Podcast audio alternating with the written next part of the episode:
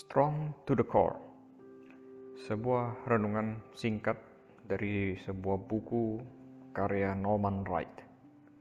Di dalam Alkitab, 2 Korintus pasal 12 ayat 9 dikatakan, "Cukuplah kasih karuniaku bagimu, sebab justru dalam kelemahanlah kuasaku menjadi sempurna." Anak laki-laki saya satu-satunya mengalami cacat jasmani. Diagnosanya penghambatan mental luar biasa. Ketika dia meninggal pada usia 22 tahun, mentalnya tidak pernah mengalami kemajuan lebih dari ketika dia berumur 18 bulan. Melalui Matius, nama anak saya belajar mengenai kehidupan. Dia mengajari saya mengalami emosi-emosi saya, mendengar dengan mata saya, menghargai setiap kecil kemajuan yang ada. Dia adalah karunia. Namanya berarti gift from God. Dia akan tetap begitu.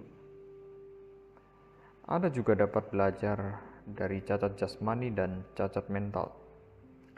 Seorang penulis bernama Scott Salander menulis, "Orang-orang yang cacat dapat mengajar kita bagaimana menderita dan bagaimana bangkit di atas keterbatasan tubuh. Kadang-kadang rasa sakit tidak bisa disembuhkan, ataupun segala keterbatasan dikalahkan. Kebanyakan dari kita akan berhadapan dengan rasa sakit dan keterbatasan. Pada mulanya melalui cara yang kecil, kemudian selanjutnya cara yang besar. Kita akan mempelajari arti baru dari kata courage. Apakah kita akan bangkit di atas keterbatasan kita dan belajar hidup dengannya? Ataukah kita akan tenggelam kepada putus asa, kepahitan, ketidakberdayaan yang begitu hina? Pilihan tergantung seberapa banyak kekuatan kita dan keberanian kita." Dalam arti tertentu, kecacatan atau kesehatan yang hilang dapatlah menjadi sebuah karunia.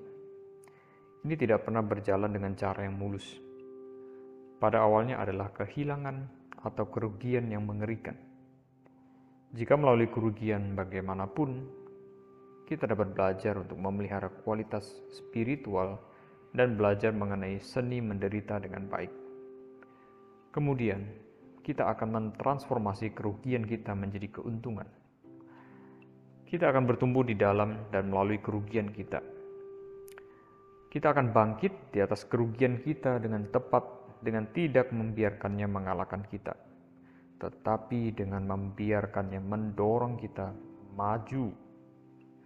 Kehilangan kesehatan di masa depan memang kelihatannya sangat mengerikan, namun juga dapat menjadi kesempatan untuk bertumbuh, bahkan lebih besar dalam tahap kedewasaan rohani.